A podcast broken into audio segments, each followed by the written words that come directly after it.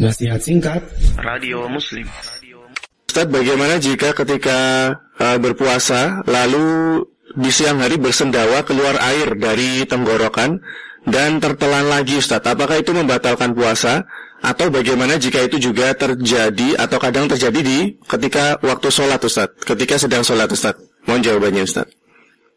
Baik, uh, kalau tidak kalau tidak kemudian menelan dari luar ya, jadi artinya masih di dalam ya sebutlah air liur kita atau air ludah kita.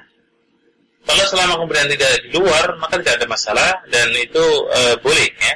Dan menelan air e, liur atau air ludah itu diperbolehkan ketika berpuasa. Tetapi kalau sudah keluar kemudian diambil ya itu yang tidak boleh ya dan perlu kita perhatikan. Nah, wallahu a'lam bishawab.